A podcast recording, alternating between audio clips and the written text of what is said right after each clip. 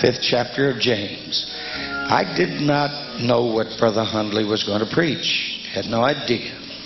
But I think the great thing about Holy Ghost preaching is that God has His way of ordaining what is brought to pass in the service or in the ministry of the Word. I'm reading from uh, James 5:16, uh, 17, and 18. Confess your faults one to another, pray one for another, that you may be healed. And notice it very carefully. The effectual, fervent, would you say those two words? Effectual, fervent prayer of a righteous man availeth much. Elias, or better put, Elijah was a man subject to like passions as we are. And he prayed earnestly that it might not rain. And it rained not on the earth by the space of three years and six months. And he prayed again, and the heaven gave rain, and the earth brought forth her fruit. With the help of the Lord, I want to preach on Elijah was a man subject to like passions as we are, and he prayed. Let's thank God for His great word. His great word. Your word is so great, Lord.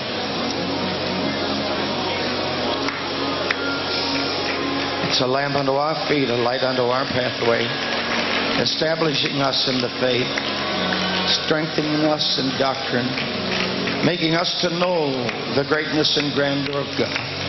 How great thou art, O God, giving us so much, receiving so little from us. Help us tonight in the name of the Lord to do the great things that will bring your church into the focus of the world and make them know that thou art God and there's none else beside thee. We're thanking you right now for the presence of the Holy Ghost upon all of us. Before this service is over tonight, may we have accepted the challenge and gone forth from this place, candles brilliantly lit to influence the world in which we live. In Jesus' name. In Jesus' name. In Jesus' name. In Jesus' name. In Jesus' name. All the people said, Amen. Bless you. may be seated. Let me repeat it just for the sake of uh, reminding and keeping in your mind by remembrance. Elias was a man, a man subject to like passions as we are, and he prayed earnestly. Uh, when you pick up this book from the very beginning page to the last page in the Bible, there's one thing that stands out. Maybe it doesn't stand out to you, but it does to me. The Lord God is trying to tell us in this book, through the revelation of the Scriptures, that we are to understand that it's through God's creation man that He wants to bring the miraculous to fulfillment in this earth. It is so important for us to get hold of that and latch onto it and not forget it. Now, I say that in this kind of a sense. It is typical of humanity. We are prone through the years to forget what the Lord has done. Oh, Brother Cagle used to sing the song that we sang, Jesus, I'll never forget what he, you've done for me. He used to teach it to us, Jesus, I almost forgot what you've done for me. And I think it's one of the great things to be able to remember that the Pentecostal movement is a God inspired, spirit filled, Holy Ghost miraculous movement. The miracle. The miracle. And the reason why uh, we need to recognize that is because there have been church bodies that have come up through the years, and if you look across the whole spectrum of denominational religion, they are dying. And once powerful channels that brought revival in the 19th century are now just huge monumental buildings standing on corners. No God, no life, no light, no strength. And men and women are dying because the pulpit does not declare the glory of God. I received a letter one time. I've mentioned this several times. It was from a lady attorney. She said, uh, I'm going to come to your church. I was then a pastor. Many of you know that. I referred to it often in the city of Indianapolis. And she said in her letter, uh, When I come to your church, will you preach about the God that created man? Will you talk about the God that breathed the breath of life into man? And man became a living soul. Will you preach that Jesus Christ was born of a virgin? Would, will you be preaching about the blood of Jesus Christ saving mankind from their sins? Will you be preaching about the wonderful power of the resurrection? Will you be preaching about the second coming of the Lord? And so she was writing all this, and you know, as I read it, I thought, well, she sure wrote to the right person. And I'm reading this. And then the next paragraph, and I think it describes all that we're looking at through the whole religious realm. She said, The church I go to adds doubts to the doubts I already have. I want to go to a church where they preach my doubts away. Praise God. You're in the right place with the right church at the right time. But let me say it to you so that we don't misunderstand. It is as easy for us to run on the impetus of yesterday and forget that He's the same yesterday, today, and forever. It's very easy for us to slump into that. And one of the reasons why we slump into it is because as time goes on, we become educated Christians. And you say, educated Christians, you mean you go to college and you learn some. Well, that's happened too. We have people amongst us who have actually gone through universities, gotten degrees. Some are doctors, some are attorneys. And I've noticed that they who have done it and come out unscathed with the same fire and faith are very, very useful for God. But when I talk about educated, educated Christians, I'm talking about people who through the years sit and hear all that they can hear. They sit at a table loaded with divine benefits and with the glory of God manifested around them, and it becomes old hat to them. It doesn't mean what it used to do in days gone by. It becomes something that they've been used to.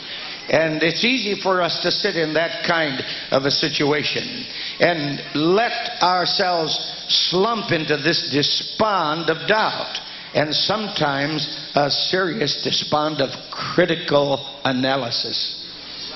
And it becomes a danger to our whole fellowship.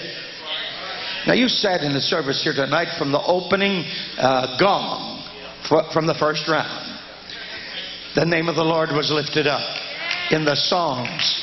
And we rejoiced in the singing of the songs and the playing of the beautiful musical instruments.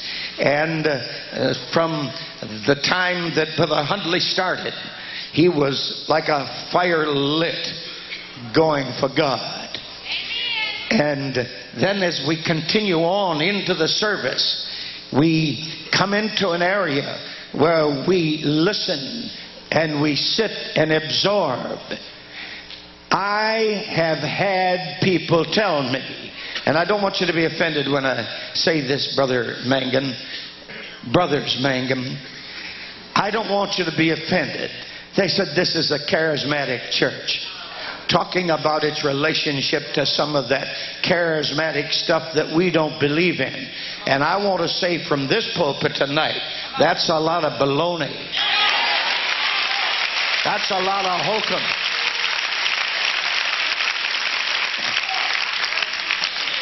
I've been in other churches where they said it had become charismatic. And it's uh, the envy of others who do not want revival. And when they see it happening in some other place, they think they've gone off in some deep kind of debacle of false doctrine. It's not so. You can believe the truths as we believe them and have the same powerful, glorious sound of victory. And you don't have to change the message to have it.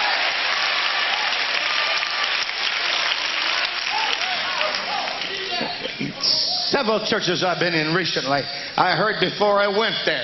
Uh, it's a church where uh, they are becoming charismatic. It's a church where they are losing the standards. I went expecting because, and you know, I'm old enough not to believe that stuff. Really, I am. You know, one of the things about age is that you've heard so much that you will never listen to one side of a story. You learn that God gave you two ears to hear both sides of a story. And uh, I got myself caught up in this. Well, I'm going to find that kind of a situation in the church. Got there and found out I was in the midst of a Holy Ghost revival. And God had filled people with the Holy Ghost. When one man asked some uh, some of those that had been uh, brought into the church in the last year, I couldn't believe the people that stood up. There were almost a hundred new people stood up in that congregation and said, "New here." Went to New York City at what we call metropolitan evangelism, and there's something special to me about New York City. That's where I received the Holy Ghost. That's where my dear father pastored for numbers of years. Got there in their last convention, two years ago, their convention. Some 800 people had filled a Baptist church that they had to rent in order to take care of their crowd. When they asked for new converts to stand, two thirds of the congregation stood in New York City. And I thought of the long years of my dad's labor. If he knew that, I somehow believe he knows it. If he could be here to see it, what rejoicing he would have over what God has done. You see, we can't get into this status quo, self analysis, critiquing business. What we need to do is open our heart to Almighty God and let the glory of God fill our soul. Praise God. Let me bring you this picture in the scriptures because it is so beautiful. Back in the book of Exodus, and uh, you'll read it because it's a record written and left by Almighty God. Book of Exodus. The Bible tells us that it came to pass in process of time that the king of Egypt died. The children of Israel sighed by reason of the bondage, and they cried, and their cry came up unto God by reason of the bondage. And God heard their groaning, and God remembered his covenant with Abraham, with Isaac, and with Jacob. And God looked upon the children of Israel, and God had respect unto them. Long years had passed. The groanings had gone forth. And you say, You mean God forgot? No, no, no. He heard another kind of a cry. He heard a cry out of bondage. He heard an oppressed people saying, Oh God, if you don't deliver us, we will not be delivered.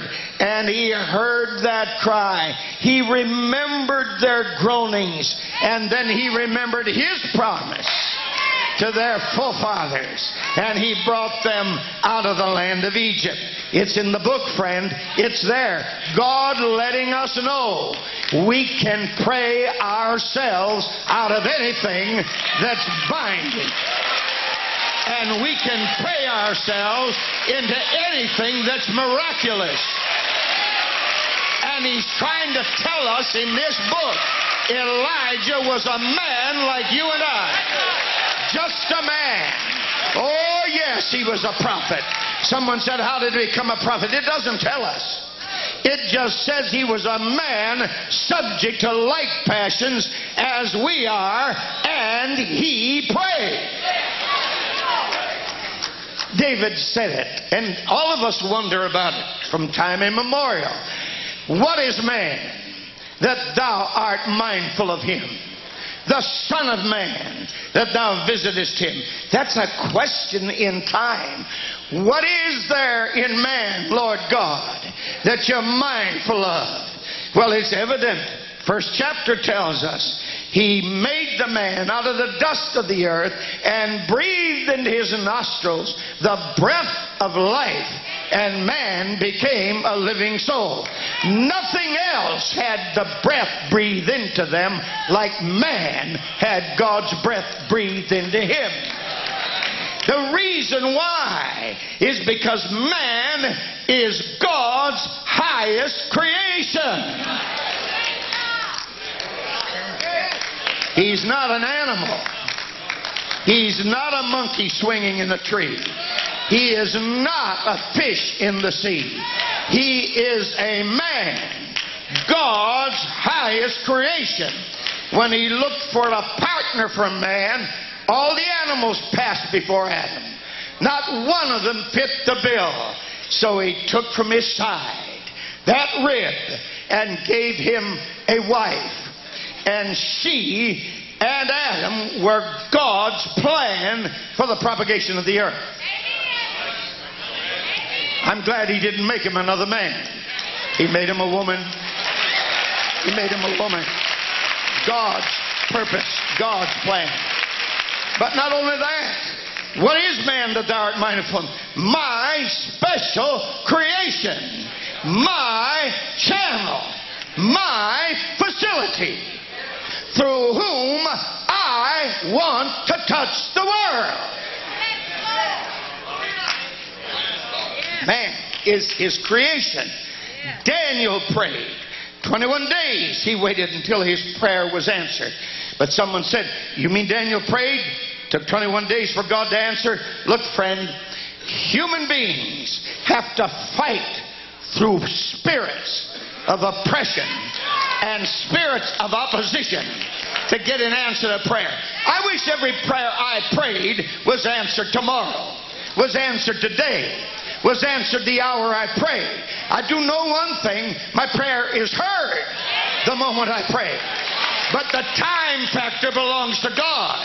But He tells us that Elijah was a man just like you and I, and he prayed.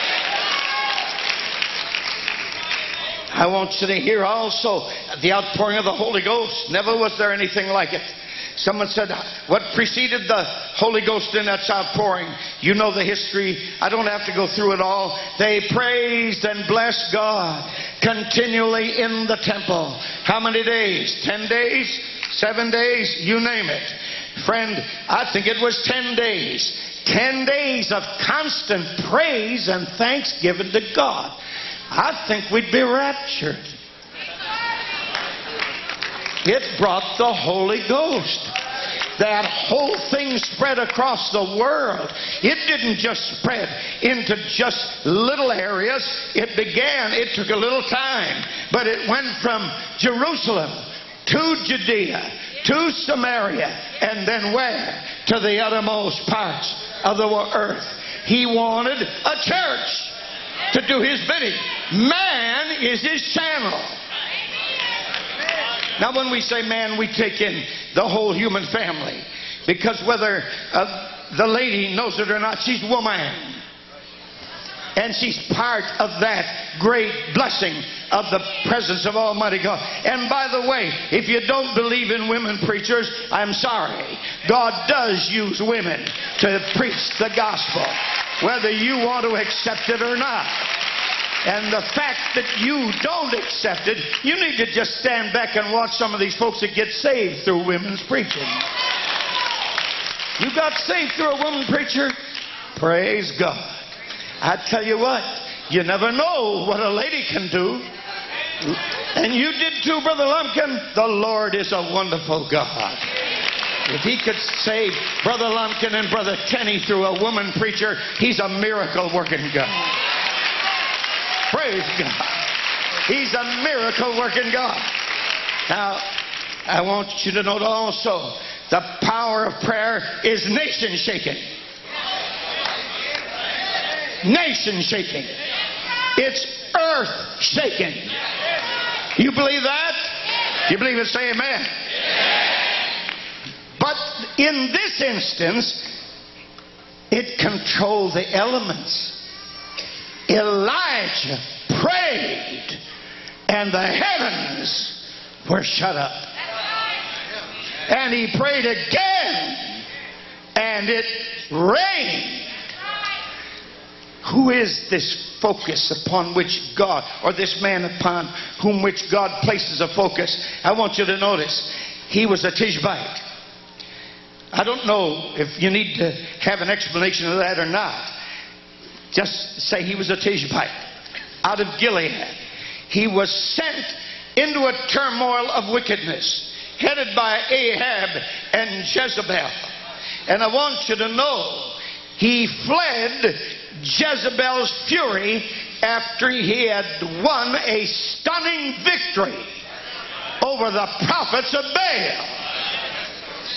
And you know, you would say, well, if the man had such power with God to win such a tremendous victory over the power of false doctrine, why couldn't he have the same uh, ability to staunch that wicked woman? He was a man subject to like passions. He could get afraid like you and I get afraid. He could be doubting like you and I doubt. He could get frightened in instances that he saw was a little bit beyond his control. He could step out of his spiritual realm that he had been in and begin to think, I'm not a match for Jesse, and take off running. The Bible tells us he went out under a juniper tree. And I want you to notice, he went out under a juniper tree. Under that juniper tree, he fell asleep.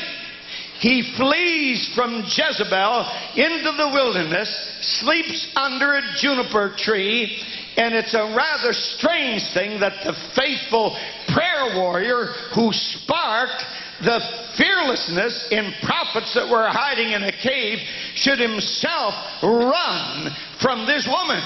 But when he awakened, there was a cake that was baked right there for him, and there was a cruse of water at his head, and he ate the cake. Oh, friend, he ate the cake, and he drank that water. Somebody will say, His greatness did not lie in special gifts. It doesn't say Elijah had any special gifts. His greatness was not a, of superhuman character, but he is distinguished by the way he prayed earnestly. And you might conclude in some kind of special significance that this earnestly had some kind of unique character or manner in it, but not so. He prayed with all superficial distractions removed. He prayed and he prayed again. Prayer is communicating with God. Genuine communication results in visible response. Most public prayers are ineffective because in reality they are intended for man's ear.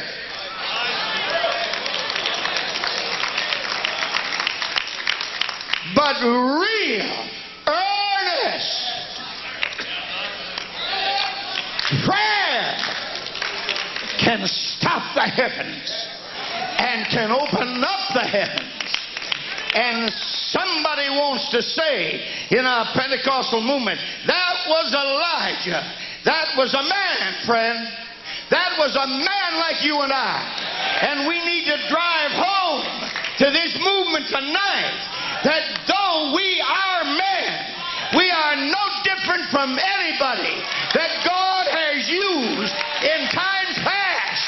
He's looking for earnest, effectual, fervent prayer.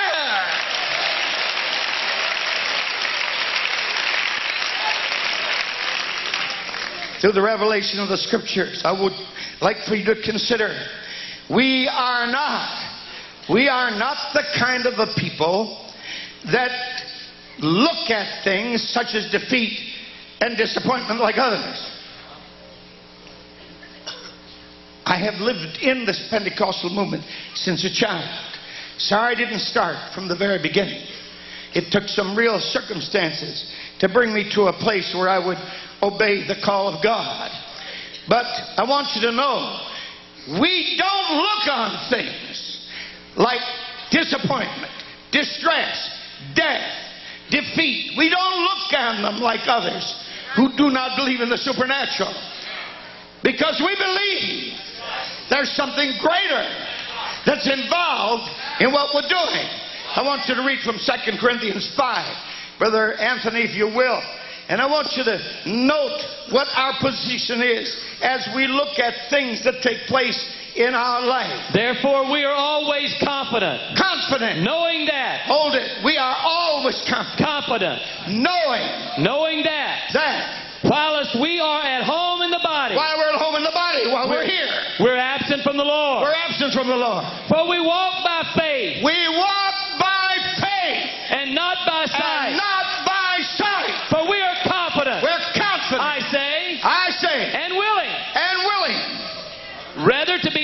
From the to be body absent from the body. and to be present with the Lord. with the Lord. We're confident if we're absent from the Lord and in this present body. And we're confident if we are in the presence of the Lord and absent from this body. It doesn't make any difference where we are. We walk by faith.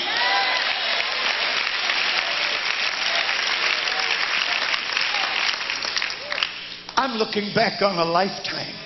I can look at times. Brother Michael Williams, when I was young as you, and I can look at them and tell you my fears in troubles, in church troubles. I look at preachers sitting out in this audience tonight. You've been in church problems. You came here, no doubt, to get some kind of an answer. Let me tell you something. I'm looking back at a lifetime. There are times when I thought I could never make it. I would never come through it. But somehow, in tenacity, I held on. Something said, hold fast. Stay with it. Believe in God. He is able to bring you through. I look back at it tonight and tell you there is no problem. There is no trouble. There is no disaster. There's no tragedy. There's no trauma. There's no opposing power. There's no devil in hell that can stop you if you have faith in God.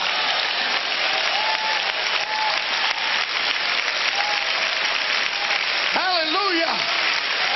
If you have faith in God.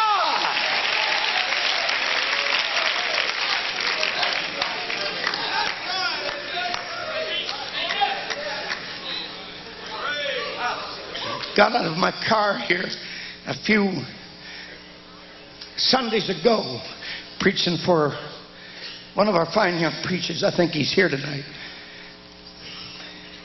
I'm so touched and moved by young men going through struggles.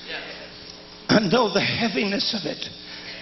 I know the seriousness of what goes through your mind and how it troubles your sleep and I'll put you on your knees in prayer. I've been there. And when I see them, there's a great sympathy goes out from my heart to them. But I know what I can tell them. I can tell them, you're not going to be defeated. You don't walk by sight. You walk by faith. And what you're looking at that looks impossible, God can change it around and bring you a victory if you'll hold on to God.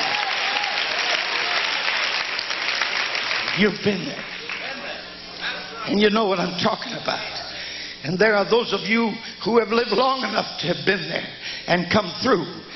But let me tell you this we do not live in the realm of this intellectual mediocrity. We don't look at the things of God with the mind of man's wisdom. We don't look at these problems in the eyes of what man fears. We walk by faith and not by sight. So we reason. And the Lord told us, Come, let us reason together. Though your sins be as scarlet, they shall be white as snow. What kind of reasoning is that? Supernatural reasoning.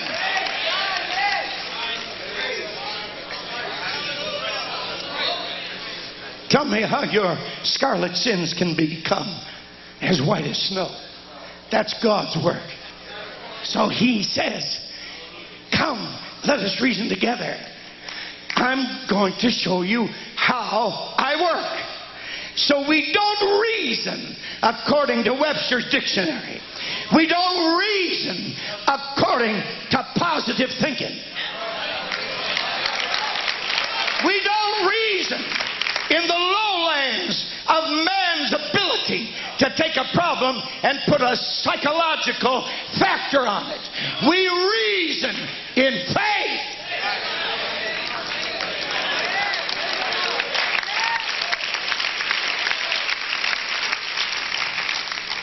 Do you believe that our God is the creator of all life? You believe that? Oh man, if we even have a concept of it, life is a mystery to man.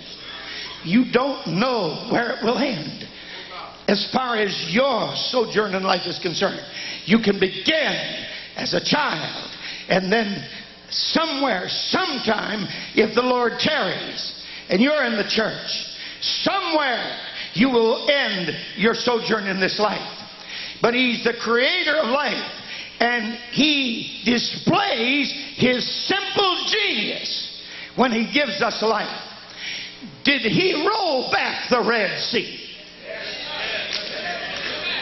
Did He roll back the Red Sea? Did He roll back the Red Sea? Well, let's reason about it. They came down to the Red Sea. Pharaoh's armies are behind them.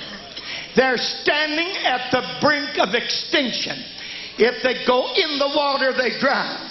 If they stay there, Pharaoh will destroy them. And they get a word from the Lord. Supernatural reasoning. Stand still and see the salvation of God.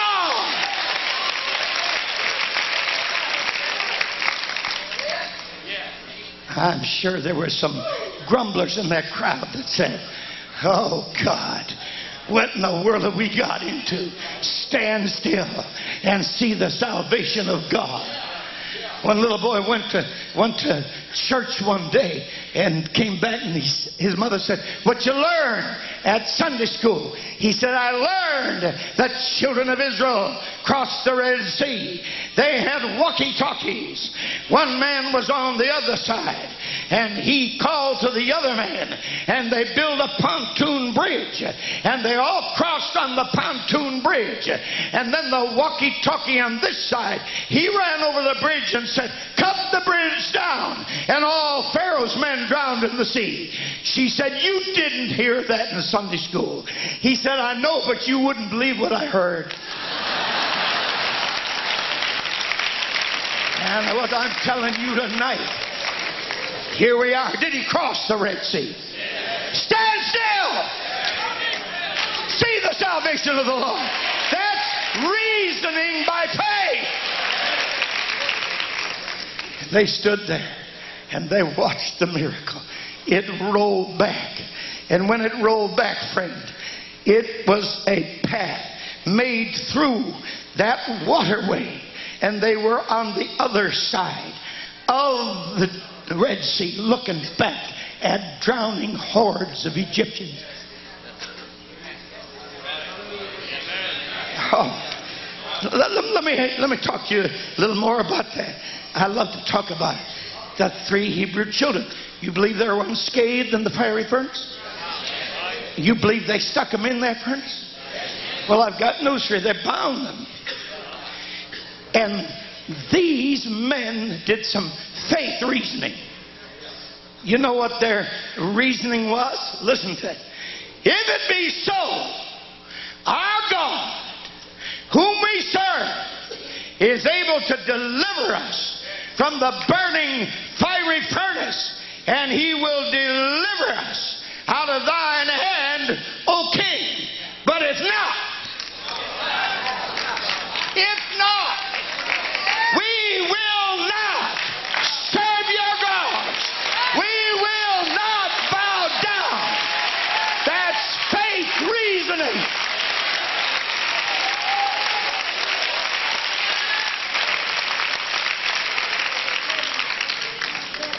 You know what the king did?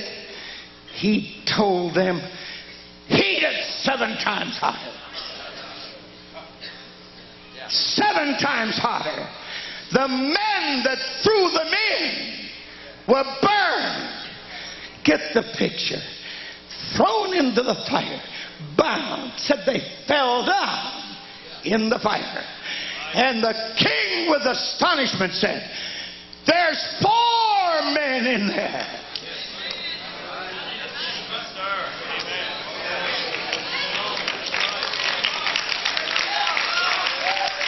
Reasoning in faith. Look at what he saw. Like one unto the sons of the gods. Please don't make the mistake. That wasn't Jesus in there. Please don't make that mistake. The original rendering is like unto one of the sons of the gods. If you got Jesus as a man in that flame, he was here before time. Don't make that mistake. Trinitarians do. They say that was Jesus in there with them because they think he was already a man before the foundation of the earth. He was in the concept of God. He was that Logos that was with God. And he came forth at Bethlehem. That was an angelic figure that God put in there to let the king be astonished at what he can do for his people in the time of need.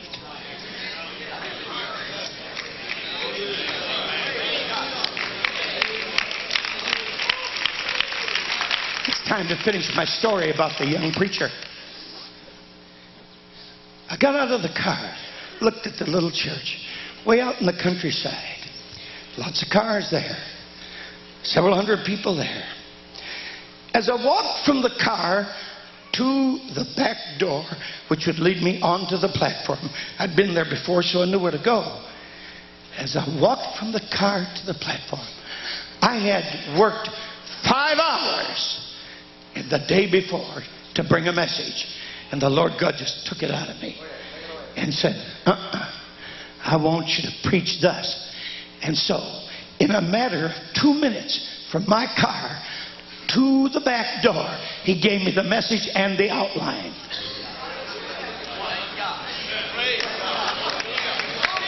You say it didn't happen. It did!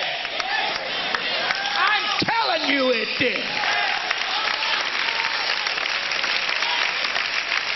I struggled with it. Maybe I ought not to preach this. It was a little on the rugged side. Maybe I ought not to preach this. But that Holy Spirit, say what I give you to say. That's Pentecostal. That is not Baptist. That's Pentecostal. That's not Presbyterian. That's not Methodist. That's Spirit, touch of God.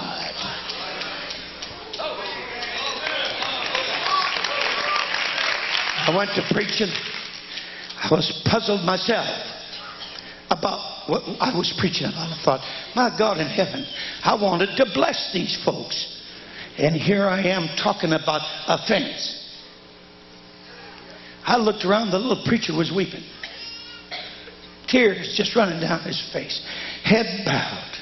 I looked around at his wife, she was weeping. I looked at a man in the audience. He was white as a sheet.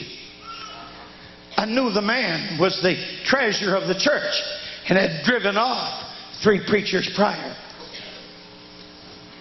I had just heard that, but I'd forgotten it. And he was white as a sheet.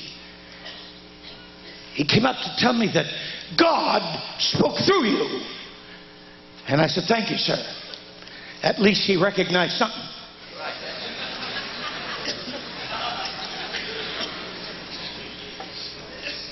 The man fell off the steps as he left the church, twisted his leg terribly. It ended up with severe infection in his body. He controlled the money and the order of the church, and he had family members by the dozens in it. What a place to stick a young preacher.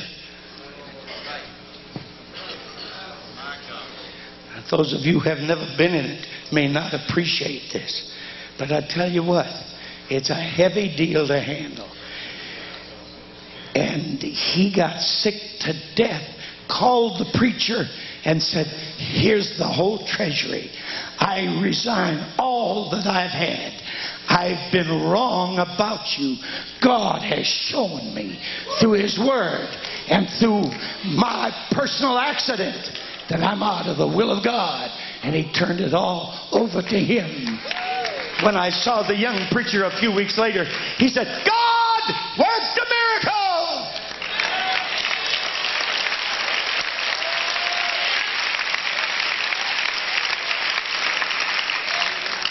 And I had sat that day with him after the service when he said, Do you realize what you preached here today? I said, I think I do. He said, Do you realize what you were saying to people? I said, I think I do. I said, I didn't want to. I changed from the car to the pulpit of the church. He said, Man, you touched every festering condition in this church. That's the difference between a Holy Ghost meeting and just a normal, routine service. He said, I was about to resign here today. I was going to tell them I'm through here. And I said, You can't entertain that thought. You must not. God is going to bring you through this. He said, When? I wish I could tell everybody when. I don't know when, but I know He will. I don't know how, but I know He can. I don't know what His plan is, but I know He's got one, and all I have to do is pray earnestly.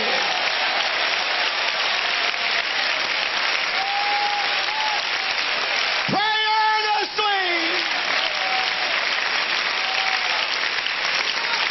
Not just any kind of a prayer. Earnest, fervent, effectual, pleading, interceding. Oh, friend, I heard it last night. I wish you'd have been there. I heard it last night. We ended up in a prayer meeting around midnight in Brother Anthony Magg's home. That prayer swept that room. And I heard that intercession coming from a lady from this church. Ah, ah, ah, ah.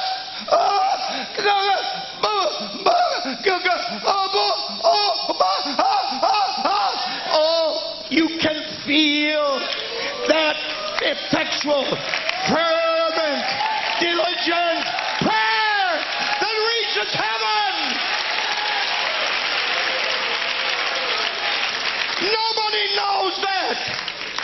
people who are filled with the Holy Ghost. Nobody understands that. But, but people who feel it. And He has given us that weapon to destroy opposition. Excuse me for the personal reference, but it, it, it was something that was such a mystery to me as a person. I lived in a time when some great men of God who had great understanding about the church. And uh, many times when some things would come to pass, I'd sit and talk with them. They would dispense to me their great understanding of the work of the Lord. I love them very dearly. One day, in severe trouble at the church, and it was of such trouble that I didn't know which way to turn. The only encouragement I had was from my dear, precious wife. I tell you what, I wouldn't trade her for two twenties. Praise God. I want you to know something. I want you to know something. In the midst of all that, you know what she was saying? God called you here. I say, I don't know if he did or not. She said, I know it. You know, every once in a while you need someone to say, they know it. There's a dear elder in the church pat me on the back. He knew I was going through deep waters, and he said, You're called here. I said, Thank you. And the devil that hit me when I'd get outside the church said, They lied.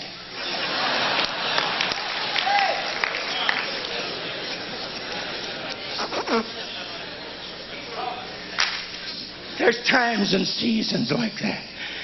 And you can get in that position. I said one day to my wife, I'm too young to go through this. This is a little self sympathy. I didn't want my hair to turn gray.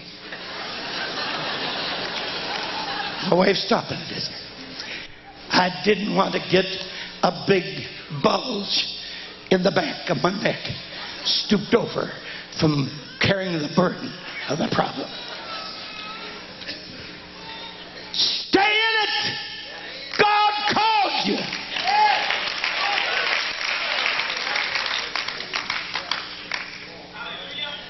I went to one of my dear esteemed elders and said, This is my problem. He said, My God, there's no answer to that. so he said, A man of 48 years of experience said, Never have run into anything like that. He said, Son, I'll tell you what you have to do. You'll have to talk to God. Oh, friend, when every arm of man is short and when every mind of man has no answer.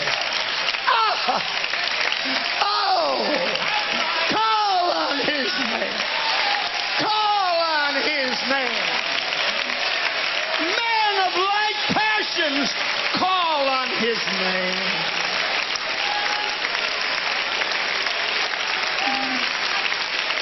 Say it. The effectual, fervent prayer of a righteous man answer your prayer. He will take you through. He cannot be defeated. We walk by faith and not by sight.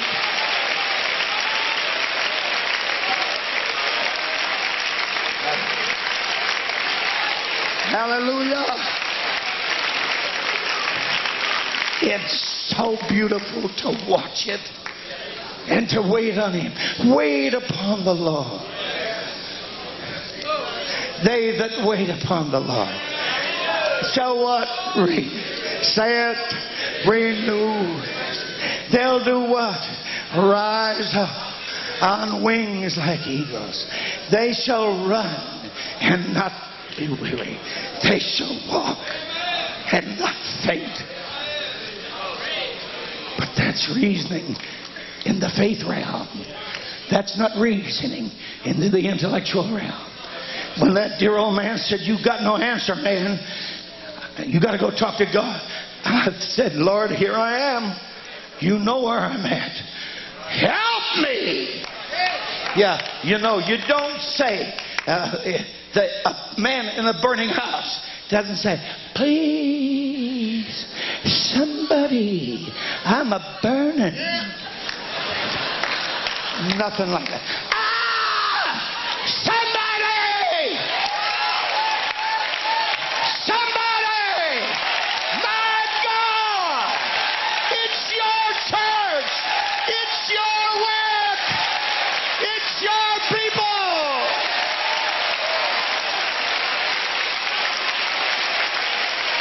Hallelujah! Let's give him praise.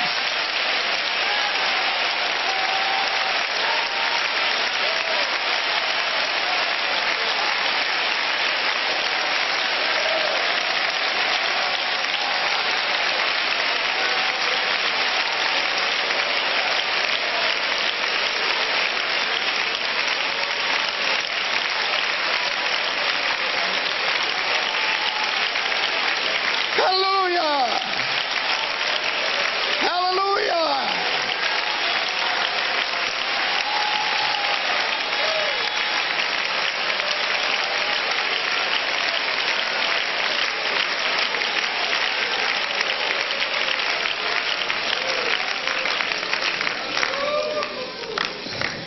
Give me a few more minutes.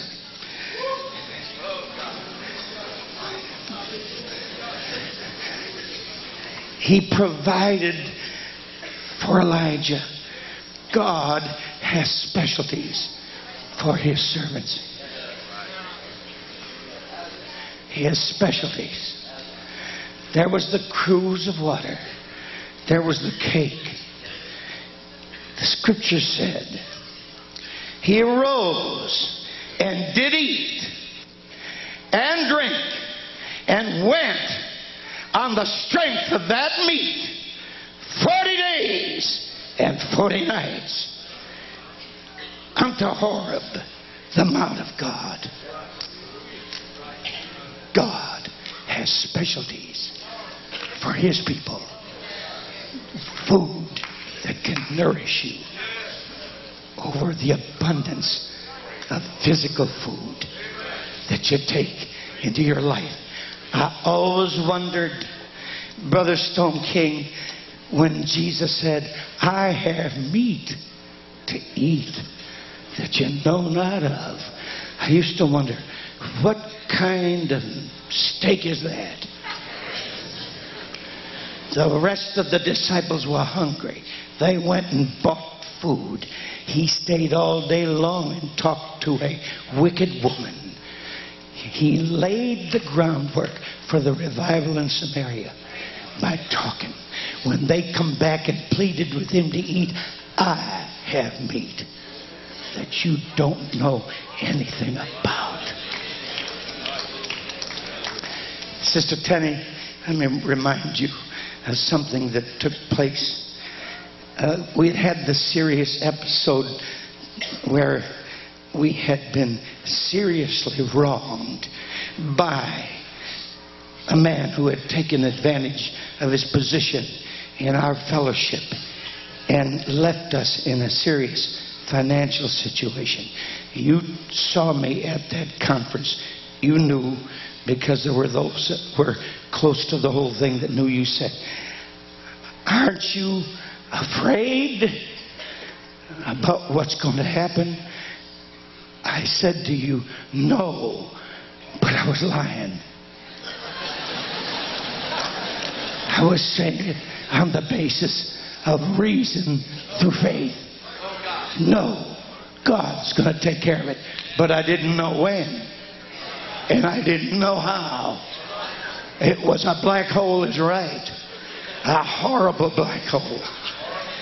And to tell that general board. You know, when you work in a situation where you're responsible for the people under you, they don't blame them, they blame you. Praise God. Hallelujah. Glory to God. Amen. It's wonderful. Wonderful, isn't it? You get the glory and the blame. More blame than glory. And uh, to face those men and say, This is the problem.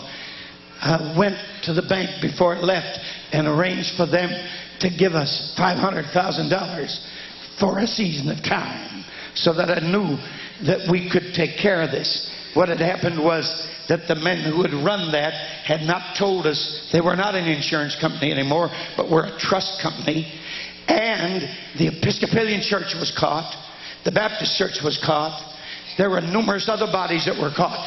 These men refused to take care of the bills of their people and let them pay their own bills. We said, no. We will take the responsibility. We do not shift this on people. We are in the place where we have to decide the issue. And when we did it, I called a man who told me years ago, if you ever get in a rough spot, I'll help you. A sinner. Not a saint. A sinner. I know saints are a little tired.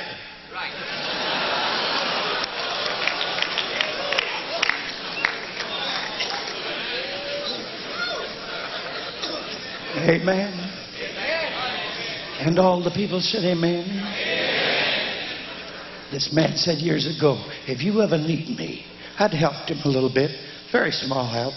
If you ever need me, the little help I gave him had blossomed into something big for him, and he'd become a multimillionaire. And so I called him. I said, Bill, I never dreamed I'd have to call you. I need you. He was down there the next morning, sat down, went through everything, page by page by page, told me the whole deal. He said, I will help you. Went to an insurance company, told the insurance heads, pick up all those bills. And they picked them up. That didn't mean they gave us the money. It meant they were willing to pick it up. When the auditors saw what happened, they said, Never saw it happen like that before. Said, What did he say to his board of directors? Well, that you can't explain to an intellectual, earthbound man. But Brother Beckton was standing there and said, God did it.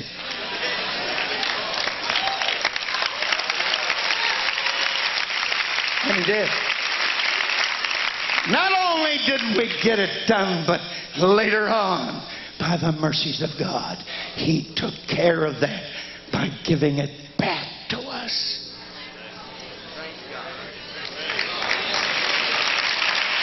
We walk by faith, not by sight. Oh, you say, you want to shout about that? Of course! My Lord, yes! Who can do that, brother? You didn't think I could do that, didn't you? You thought I couldn't do that, huh? You didn't think I could do it. I want you to know God can do it. God is able. He is able.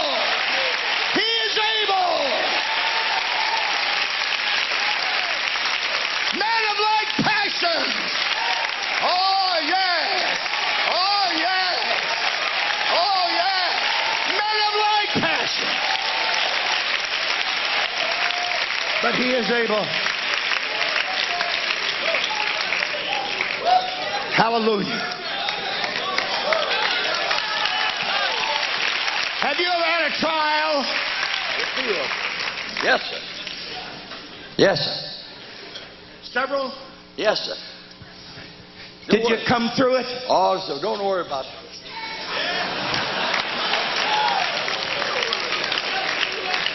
You ever have a trial? Seven times worse. The trial of your faith is much more precious than the gold that perishes. It adds a dimension to your spiritual insight. And you get to believing God can help you out of anything.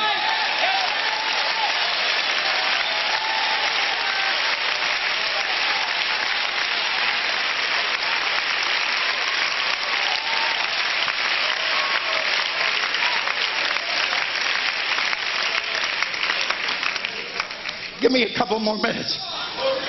Hallelujah. Now I feel like preaching.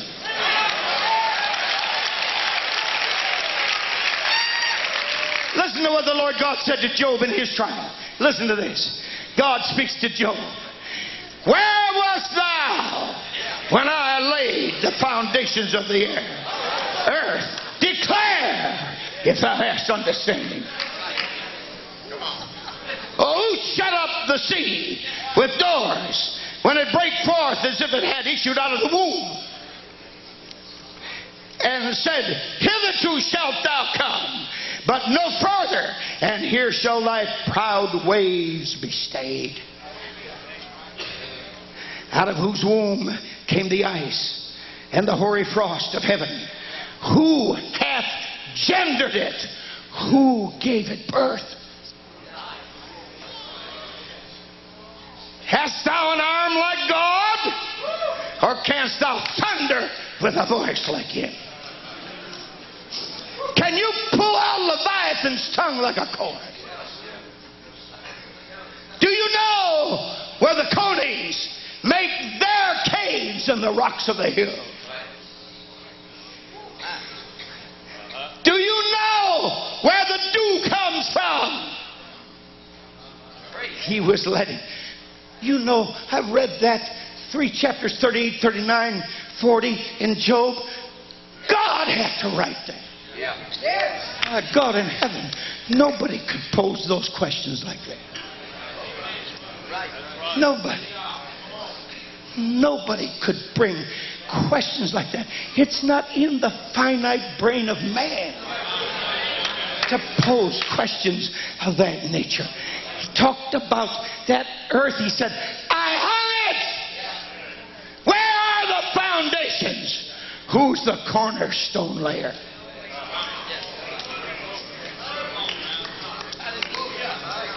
You know what Job said? He said, I've heard of you with the hearing of the ear, and now mine eye seeth thee.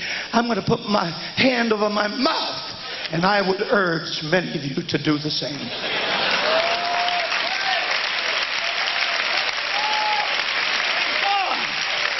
Put your hand over that poison vessel that's between your gums and comes out of your throat and close up those lips. And instead of fighting the man of God, pray for him.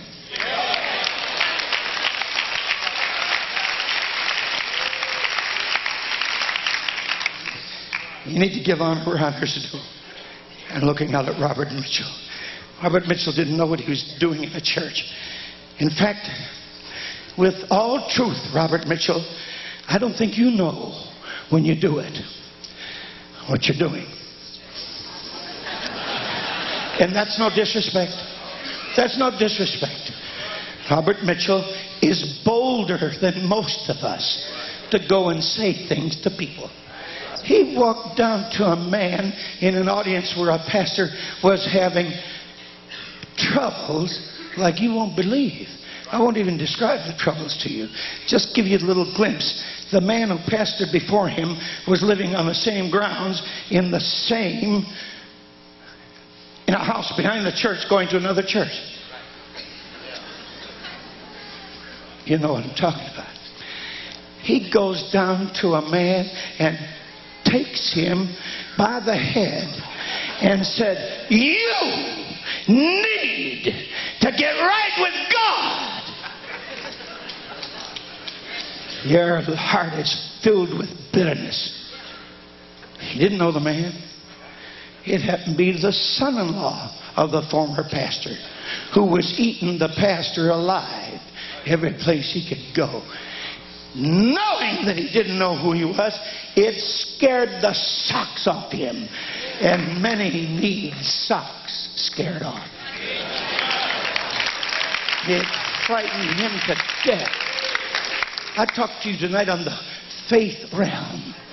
I talked to you about not walking by sight, but by faith. And we are men of like passions, subject to like passions. We do get afraid. We do get concerned. Someone said, You're old enough not to get concerned, not to worry. Uh uh uh. I'm not that old. I know you don't know how old that is. Really, there are oppositions of Satan that are so powerful that you don't understand how in the name of God will we get out of this. But the previous experience tells us we can. We can.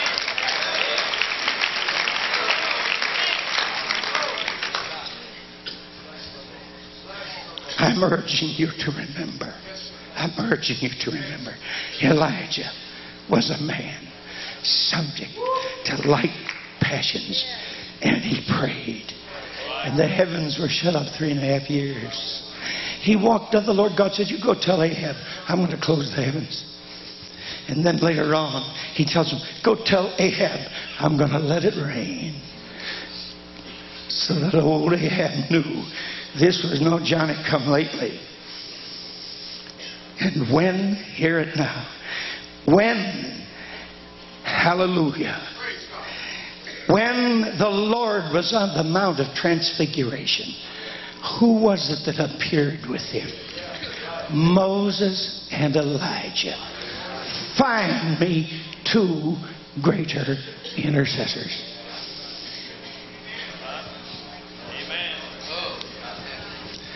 Find me two greater intercessors. Those men sought God in times of trouble, and He opened the door. Let me close with this. There's no preacher sitting in this audience tonight that can't be an Elijah.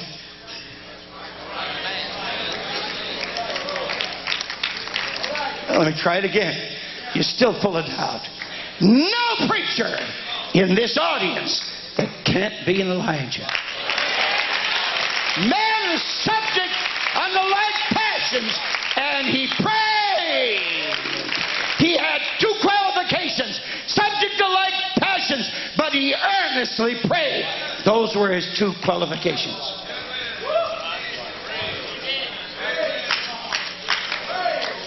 And he goes down in the annals of history as one of God's great men who knew how to handle the heaviness of the weight of the problem.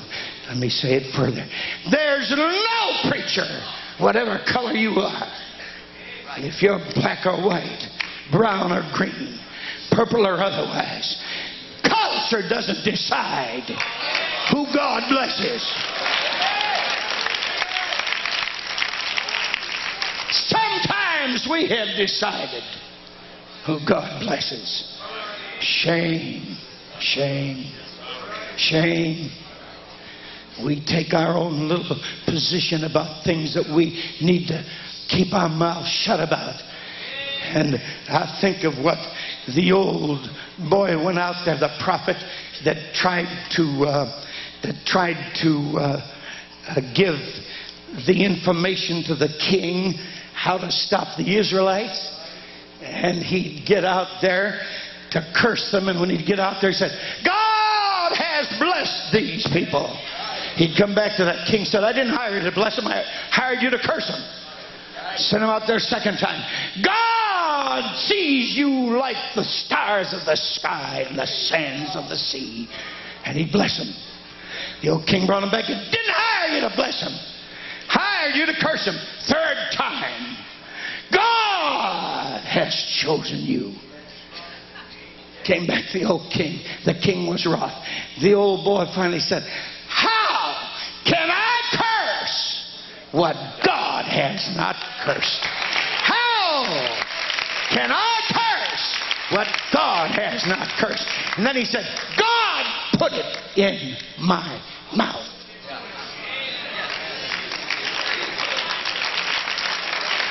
Hallelujah, hallelujah. I think we ought to give him praise. I think we ought to give him praise. I think we ought to give him praise.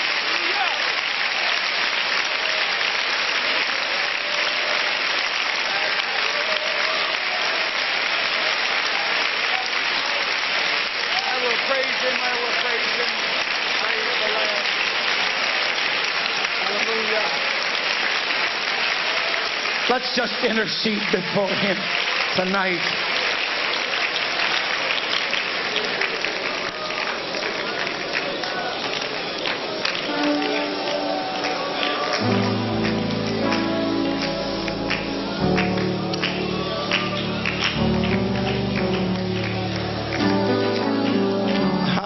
Have watched and seen his deliverance?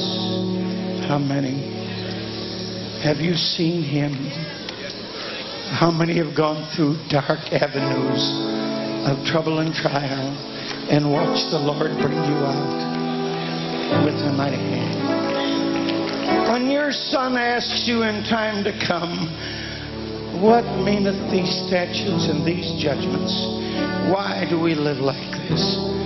Tell him, you were brought out of Egypt with a mighty hand, and God showed signs and wonders unto you. Our fear is our sympathy for self and our fear of our pride being hurt. And God sends us, Brother Tenney, many times experiences to put us on our face before God in deep and soulful intercession. And you can be an Elijah. You can be an Elijah. Brother Jerry Dillon, you can be an Elijah. Brother Harrington, you can be an Elijah. Brother Mike Williams, you can be an Elijah. Brother Steve Spears, you can be an Elijah. God doesn't prevent anybody, but He wants somebody that knows how to pray. You don't think Jezebel got, a, or you don't think Elijah got afraid? Sure, he did. He ran. You don't think he wanted to die? How many times have you said, I wish I could die?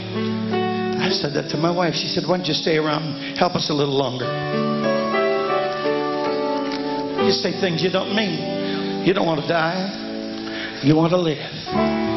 But pressures. You're a man of light passions. Subject to them. But he is great. He is so great. I will praise him.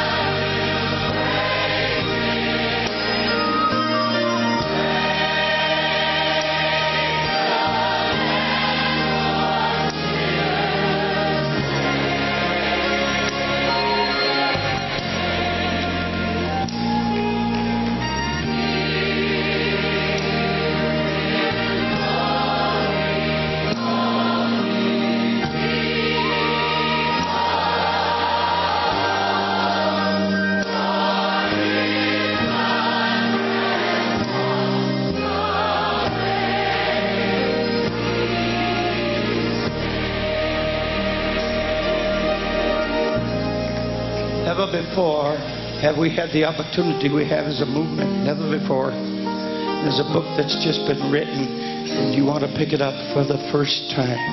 in the history of religion, Trinitarian writers have given us a true picture of what we believe. First time. It's the book called The Dictionary of Pentecostals and Charismatics. There's more written about the oneness people than anybody in that book. And a Baptist writer made this statement. The Jesus name oneness Pentecostal people have opted for the Christ of the Scriptures, and the denominational world have opted for the Christ of the scholars. I'll take the Christ of the Scriptures.